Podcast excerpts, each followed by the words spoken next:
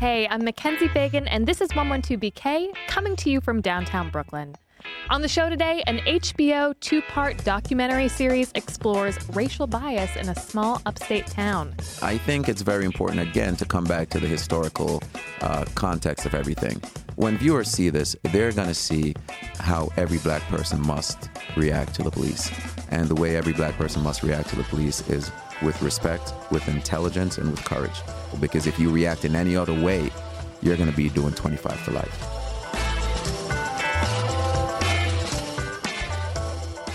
Robert Morgenthau died on Sunday. He was Manhattan's longest serving district attorney, holding the post for 34 years. On the whole, he was well respected, but he also presided over a city criminal justice system beset by allegations of racial bias. Some of the most high profile cases during his tenure centered around racial discrimination. The lax prosecution of quote unquote vigilante Bernard Goetz, who shot four black men on the subway. The non prosecution of the police officers involved in the killing of graffiti artist Michael Stewart. And most famously, the rush to justice and railroading of the Central Park Five. His death brings into focus questions about criminal justice and race and whether black people can be treated fairly by the system. A story that supports a negative conclusion that they can't is the focus of HBO's Who Killed Garrett Phillips, a two part documentary series directed by Oscar nominated filmmaker Liz Garbus. It premieres on July 23rd, and right now we are delighted to talk to a key figure in the story, defense attorney Manai Tafari. Welcome to 112BK. Hello, thank you so much for having me. So, we should get right out of the way that um, there is no spoiler to this. We know how this trial ends, right? Well, thankfully, yes. Um, this was a wrongful prosecution, but thankfully, it was not a wrongful conviction. Uh, we were able to be successful with a really good support team for Mr. Hillary. Right. And so we know that Who Killed Garrett Phillips, Nick Hillary, was not convicted of this. And we'll play just a little bit from the documentary so people can get the contours of the story. I have both units on scene with an unresponsive 10 year old male. The scene was handled as a crime scene. The mother is Tandy Cyrus. Tandy's ex-boyfriend, Nick Hillary, was suspicious. Garrett didn't like him. Those two butted heads. We have a strong suspect at this point. You're the kid that sets the wavy relationship.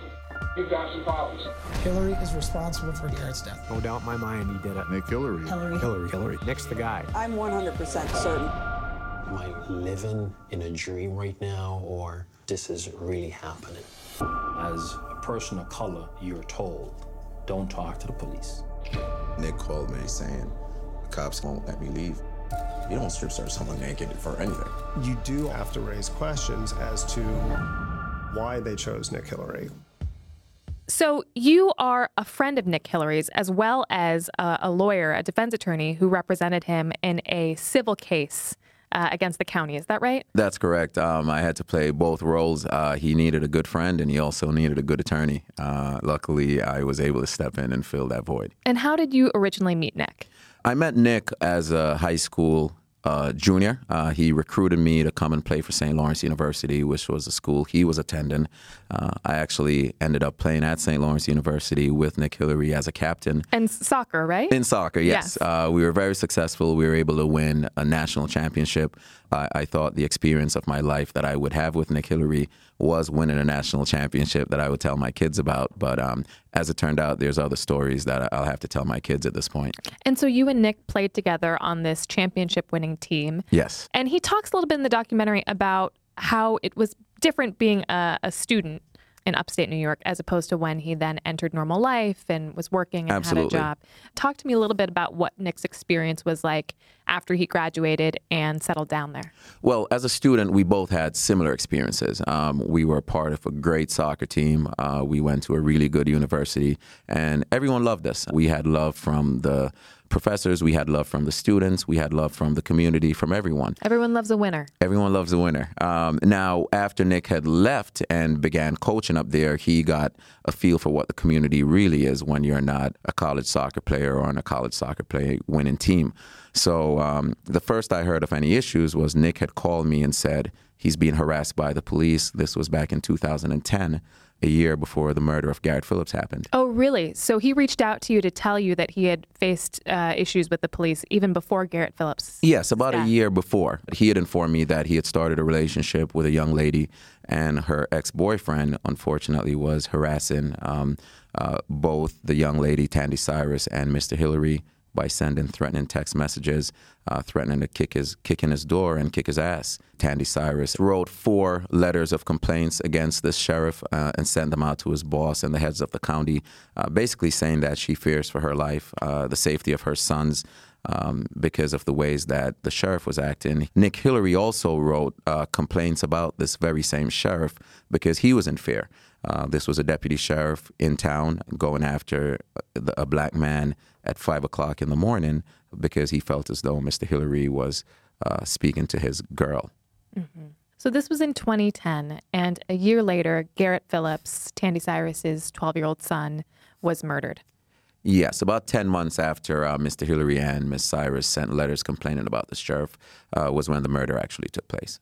And immediately, Nick Hillary falls under suspicion immediately. The cops went to his house uh, within minutes after Garrett died. Um, about an hour after Garrett died, they were knocking at his door, uh, attempting to interview him, asking him about where he was. So now it seems fairly. Uh, typical, I guess, after the death of somebody to go and interview those closest to him. Um, I imagine ex boyfriends of the mother would, you know, make a short list of people he would want to go and talk to. What was atypical about how the police went about this?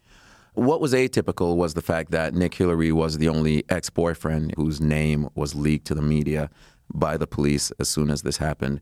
Uh, he was also the only ex boyfriend who was strip searched, and you'll see a whole lot more of this once you see the documentary uh, as well. But he was the only ex boyfriend who was treated like an animal, like second class citizen by the authorities. And he was also the only ex boyfriend who was a man of color as well. The other ex boyfriend who you mentioned, the one who was a former sheriff, um, who Tandy Cyrus had written letters to his superior saying that she feared for her and her son's life, was he interviewed at all? Was he put on a short list of potential suspects? Um, he was a part of the investigation. So he was able to go to the investigation headquarters. He was able to give lead sheets and assist. When you say he was a part of the investigation, you mean not as a suspect, but not as, as an investigator? Um, they told us later he was a suspect, but what we do have, and again, when you watch the movie, you'll see this. Uh, he was the one who was actually giving leads to the police. Uh, the police was treating him, were treating him uh, like a fellow police officer who's trying to crack this case. Uh, so he had access to all the information the police had. He had access to the mom. He was sitting right there during the interviews the very next day. And also from my depositions I did with the lead investigators and the police chief, uh, he, I found out he was best friends with the lead investigator and the police chief as well. That's a really striking piece of footage from the documentary when they pull in Garrett Phillips's mom for the first time for her first interview with the police. You have her ex-boyfriend also the former sheriff, sitting right next to her, holding her hand very tightly. Uh, and at first you think, oh, it's, you know, so nice that she has somebody to lean on in these times. Then you learn more about their involvement and it becomes very troubling. Um, and when you see the the prototype of how they dealt with that situation, it tells you all you need to know. Immediately, you have two ex-boyfriends, one's being strip searched and one's being hugged by the lead investigator. And I think right there, within 24 hours of a crime like this, you automatically see that there's a big difference. And the only distinguishing character that I could see, at least, uh, was the color of Mr. Hillary's skin um, and the color of Mr. Jones's skin. Why was he strip searched? I think they wanted to break him down and they wanted to embarrass him. They wanted to get him his psych- psychology so low where he understood that he has no hope, no chance, uh, no way to fight this because they're in control and he's not. One of the attorneys actually referred to it as akin to the old slave trade. What they did to him was basically to embarrass him and break him down. What was the legal reason that they gave for strip searching him? How was this allowed. There's absolutely no legal reason um, for them to strip search him. But again, uh, they claim that it was from uh, it was because they had a warrant. Right. They said that they were looking for signs of injury since whoever killed Garrett Phillips jumped from a window, and apparently that required uh, His genitals entire- being shown. Exactly. Yeah. Right. Exactly. So, um, walk it back a little bit. When did you first hear from Nick? What point did he contact you and ask for help? That would be Wednesday morning. Wednesday morning, the 26th, which was two days after the murder, actually a day and a half after the murder. I was working at Rikers Island as, at the time as a parole defense attorney. I received the call that he was at the police station. He told me the cops would not let him go. And as soon as I heard those words, I started driving that uh, seven hour trek up to upstate New York uh, because I had felt this was going to be a frame job. And at the point he told me he was there and not allowed to leave, I knew that the frame job had started. That's not legal, by the way, right? No, it's not. He had all the rights to walk out of there and leave. But again, these guys were not operating from a legal standpoint. These guys were operating from a standpoint of um, we're white cops and we have a black man here and we're going to do what we want. So you mentioned that immediately you thought this is going to be a frame job. What made you think that? Even before being an attorney, I've always been a student of history. And you see these things time and time again. You don't need to be an attorney. Uh, you see what happened to uh, the Central Park Five, as you'd mentioned before. Uh, you saw what happened to the Scottsboro boys. They were railroaded while they were on a railroad. So they've been doing this to us now uh, in this country since 1619. So it wasn't a stretch for me to say you have a dead 12 year old and the one black man in town that the police had been harassing before, they're going to pin this murder on him. Uh, and that turned out to be uh, true. There's a lot of footage from inside the police department when they are first questioning Nick Hillary. Um, and there are some things that Nick says and does that in follow up interviews with the white police officers, they think means that he's very suspicious, you know, refusing to answer questions, for example.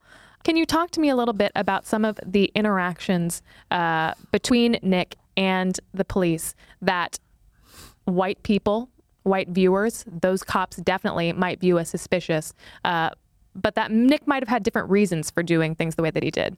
I think it's very important, again, to come back to the historical uh, context of everything. When viewers see this, they're going to see how every black person must react to the police. And the way every black person must react to the police is with respect, with intelligence, and with courage. And those are the three things Mr. Hillary used.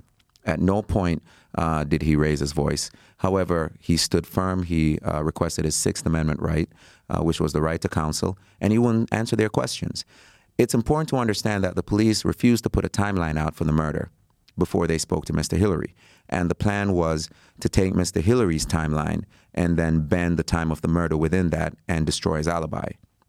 Knowing this, Mr. Hillary uses intelligence, requested his Sixth Amendment right, refused to answer any more questions because during that interrogation, he picked up right away um, that this was going to be a framing.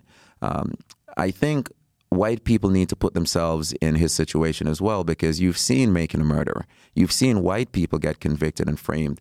And again, once you're respecting a police officer and you're using your intelligence and you're not answering questions, that's exactly how you need to react to the police. Exactly how. Because if you react in any other way, you're going to be doing 25 to life. Right. And from the white police officer's perspective, he says, well, the fact that he wasn't talking to us, that immediately made him suspicious. And of course, I wonder if a white person stated that I would like my Sixth Amendment rights to not talk to you, if they would view that as suspicious or just somebody exercising their rights. Well, not at all. Not at all. And you make a great point right there. Um, I had a chance to depose both the chief of police and the lead investigator, Mark Murray, who was interviewed. And one of the questions I asked them was, why was Mr. Hillary a suspect? And they said, well, his story didn't add up. And I said, what was his story? And they said, we didn't have one because he wouldn't talk to us. So, I mean, when you really think about this kind of logic, that's what you're Right. facing. Uh, so, by not speaking with these police officers, it's the smartest thing that Mr. Hillary could do. Um, and unless you know that you're working with people who want to solve a crime and not just want to convict you, uh, that's the only way you can do it. I'm thinking of the moments that we discussed where Nick Hillary is strip searched, where he is not allowed to leave, even though he is free to go. Um, there's another moment where his cell phone is taken away from him. What do you advise your clients to do when their rights are being violated by police officers in the police station? Be respectful, be civil, but never cooperate. Um, and again, black man cooperating with police officers is akin to digging your grave. Uh, there's too many black people throughout history who walk into a police station as a witness and they leave as a suspect or worse. Um, your job is not to cooperate with police unless you're a police officer yourself, unless you're getting paid to cooperate. Uh, your job is to maintain your freedom as long as possible. So, again, the reason why every black person needs to watch this is to see how Mr. Hillary reacted, because that's the only way you could react and remain free in this society in this time. So, my advice to all my clients is that cooperating with police is digging your own grave. You need to stay silent and you need to speak to a lawyer. And that's what every good lawyer will tell you. You do not need to go to a police station. You do not need to cooperate with police, regardless. And that's the smartest thing you could do is to stay silent and call a lawyer. It's truly remarkable watching Nick Hillary's behavior in this scene because, you know, you understand that he wants to help, that obviously a young boy has been murdered, just like any of us would want to help that investigation. And then you slowly realize that he sees that they are going to try to frame this for him. And he has to figure out a way, as you said, to be respectful, but also to watch out for himself. Well, you see the wheels turning, right? And you see the wheels turning with the police officers as well when they understand that they're dealing with an intelligent black man. Um, and I've said this before the one thing the system does not like are black men who are both courageous and intelligent. Uh, they can work with one or the other, but once you hit them with both, they dislike that. And that's what they had with Mr. Hillary. The wheels started turning with Hillary. He saw that this was a frame job. The wheels started turning with them, and they saw that they could not trick this man into confessing, so they tried the other route. They tried to scare him into confessing. And again, you're talking about a former soldier. So whatever you guys were about to do, it was not going to work with him because this is a courageous, intelligent black man. There's been in many cities a complete and total breakdown of trust and communication between communities of color and the police. And this documentary makes it very clear why.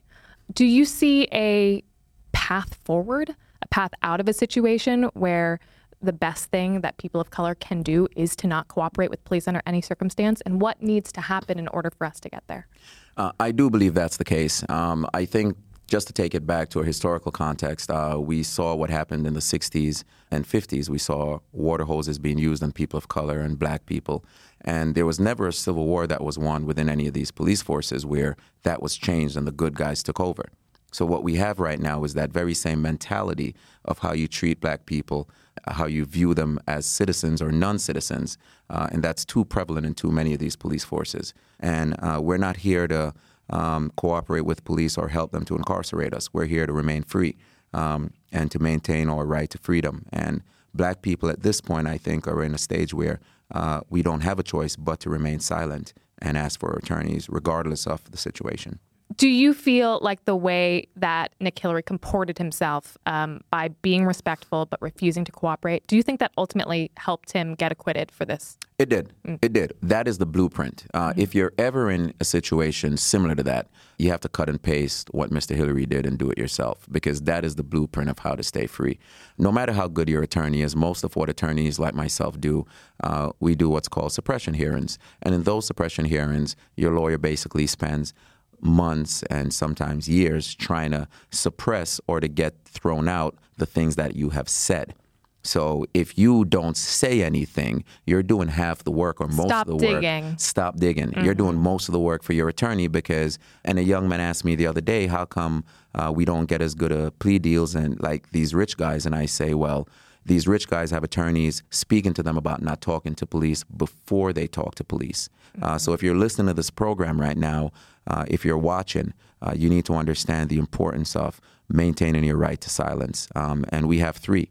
We have four, five, and six. Your fourth, fifth, and sixth Amendment rights are what will save your life, but we need to know them like the back of our hands, especially if you're black in America today. I keep on coming back to this idea that police and district attorneys view the right to silence when a person of color exercises it as an admission of guilt or that immediately they're under suspicion. And now I'm thinking about the actual trial where Nick Hillary's daughter testifies. And the district attorney keeps on going after her, um, saying that she has been overly coached by you. And at times when she says that she doesn't recall, you know, a detail of what she ate for dinner, whatever, he's like, Oh, did your attorney tell you to say I don't recall? As if as if that's in as if that's not a, not a correct thing to say. Correct, and great observation, by the way, and research. Um, uh, the hero in this entire thing, um, the judge was a good judge. Uh, there was no evidence, so he said not guilty. But the hero in this entire thing is Shanna K. Hillary. And that's Mr. Hillary's 21 year old daughter. She was 15 at the time. And the fact that you have a district attorney who was district attorney for 30 years bullying an 18 year old girl, and she was able to stand strong with the truth uh, by her side. Uh, that's what you have here. Uh, you have people in positions of power like this DA uh, Fitzpatrick from Syracuse, who's willing to bully a little girl simply because she's telling the truth for her father. So again, she was the hero in all this. Um, and when you have good lawyers from the get go again, or lawyers who are advising you what you need to do at the outset, not afterwards, that's how you can defeat a crooked system and a corrupt system. We're jumping around a little bit, but I want to come back to after Nick Hillary has been interviewed by the police. The district attorney at the time declines to indict because there isn't enough evidence, um, despite people in town demanding Nick Hillary's head on a plate. You then, as his attorney, file a civil suit against the county, the city, the police um, department? It was against the county and the police department. Okay, talk and, and the village. That's correct. Talk to me about the decision to bring this civil case. Well, once Mr. Hillary was strip searched uh, and defamed by the police officers, um, we understood what was happening. Uh, the police were going to charge Mr. Hillary. Uh, what we did um, was file a civil case within 90 days because you're going up against a municipality. By doing that, uh, we received the entire police file. And once we received the entire police file, we had an idea of not just uh, the fact that Mr. Hillary didn't do it, but we were able to uncover the conspiracy. During the trial, uh, the DAs and the police tried to hide evidence. Uh, we had the entire police file, so we would explain to the criminal attorneys here's the evidence they're trying to hide. Uh, they tried to change testimony of witnesses. I was also able to depose the chief of police and lead investigator and find out not only that Mr. Hillary had nothing to do with this, but there was a conspiracy to get him on this. I think in a lot of ways, that's the reason why we were able to expose this. Uh, that's the reason why we were able to figure out what they were trying to do, and more importantly, to stop it. Um, now, so the actual civil case was a bit of a red herring. This was a, a tactic that you were using in order to get files that you otherwise wouldn't have had access to. Is that correct? Uh, I wouldn't necessarily put it that way, okay. but we did get files that we had no access to. Mm-hmm. Uh, the thing with the law is that civil discovery is much more liberal than criminal discovery. So while the, in a criminal case, the DA picks and chooses what they were able to give you, in a civil case, after receiving all the discovery with the ability to uh, depose police officers for six hours before a trial, that made it much easier for us to go into what we knew would be uh, a frame job and have enough support and enough of a shield and a sword to fight that when it came. Now, the flip side is that Nick Hillary was also deposed, and that this provided um, some of the ammunition for them to go ahead and indict him and charge him for this crime.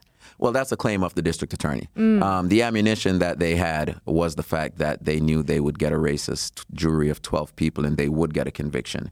Uh, but what the civil case brought out when they deposed them, the only thing they got from Mr. Hillary was that he made a left turn in a white town. Um, besides that fact, there was nothing at all they received from it. But of course, they had no evidence to charge him, so they had to manipulate uh, and tell the people that something in the civil case led to his arrest. But once you see the movie, you totally understand that what they had against Mr. Hillary was making a left turn in a town. Um, and that's not enough to indict someone. That's not enough to even interview someone on a serious level uh, for a crime like this. So you go into jury selection. The criminal defense team goes into jury selection. Yes. A jury is selected. Ten jurors are selected. And then what happens? Uh, they select 10 juries. Um, Hillary and I had been talking all along about the possibility of waiving a jury and going with a judge, which I thought was the best move. Uh, they select 10 white jurors, um, and then a young black gentleman was selected, and the DA was um, on the jury panel, and the DAs were adamant that this man had to be kicked off. A single black person. One single black person. And the DAs were absolutely adamant he could not be on there. The young black man was kicked off the jury. Uh, I then got on the phone, uh, spoke with Nick again. We talked for a little bit, and um, it was clear that we we were not going to have 12 white people decide his fate. Now, I'm not super familiar with how voir dire works, but my understanding is that each um, each side gets some challenges, gets to throw people out that they think aren't going to be fair uh, to their side of the case. Correct. Was it so impossible to find people who would be impartial? Well, out of the 10 jurors that were seated, um, a friend of Mary Rain, who was the DA, was one of the 10. And How is also, that? How is that possible? How is that admissible? Like, how is that not challenged by the defense, for example?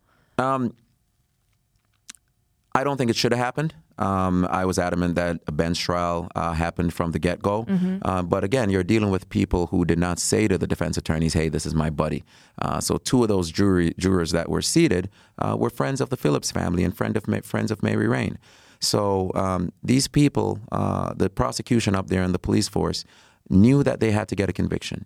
And I think once you understand that um, at a base level, then you understand that they were going to do this, as, as Malcolm said, by any means necessary. That was a shocking moment in the documentary when Mary Rain, the DA, admits it freely as if it's not a problem, where she was like, I thought that we did an excellent job of seating the jury. In fact, one of my friends is on the jury, and I know him to be a very impartial guy.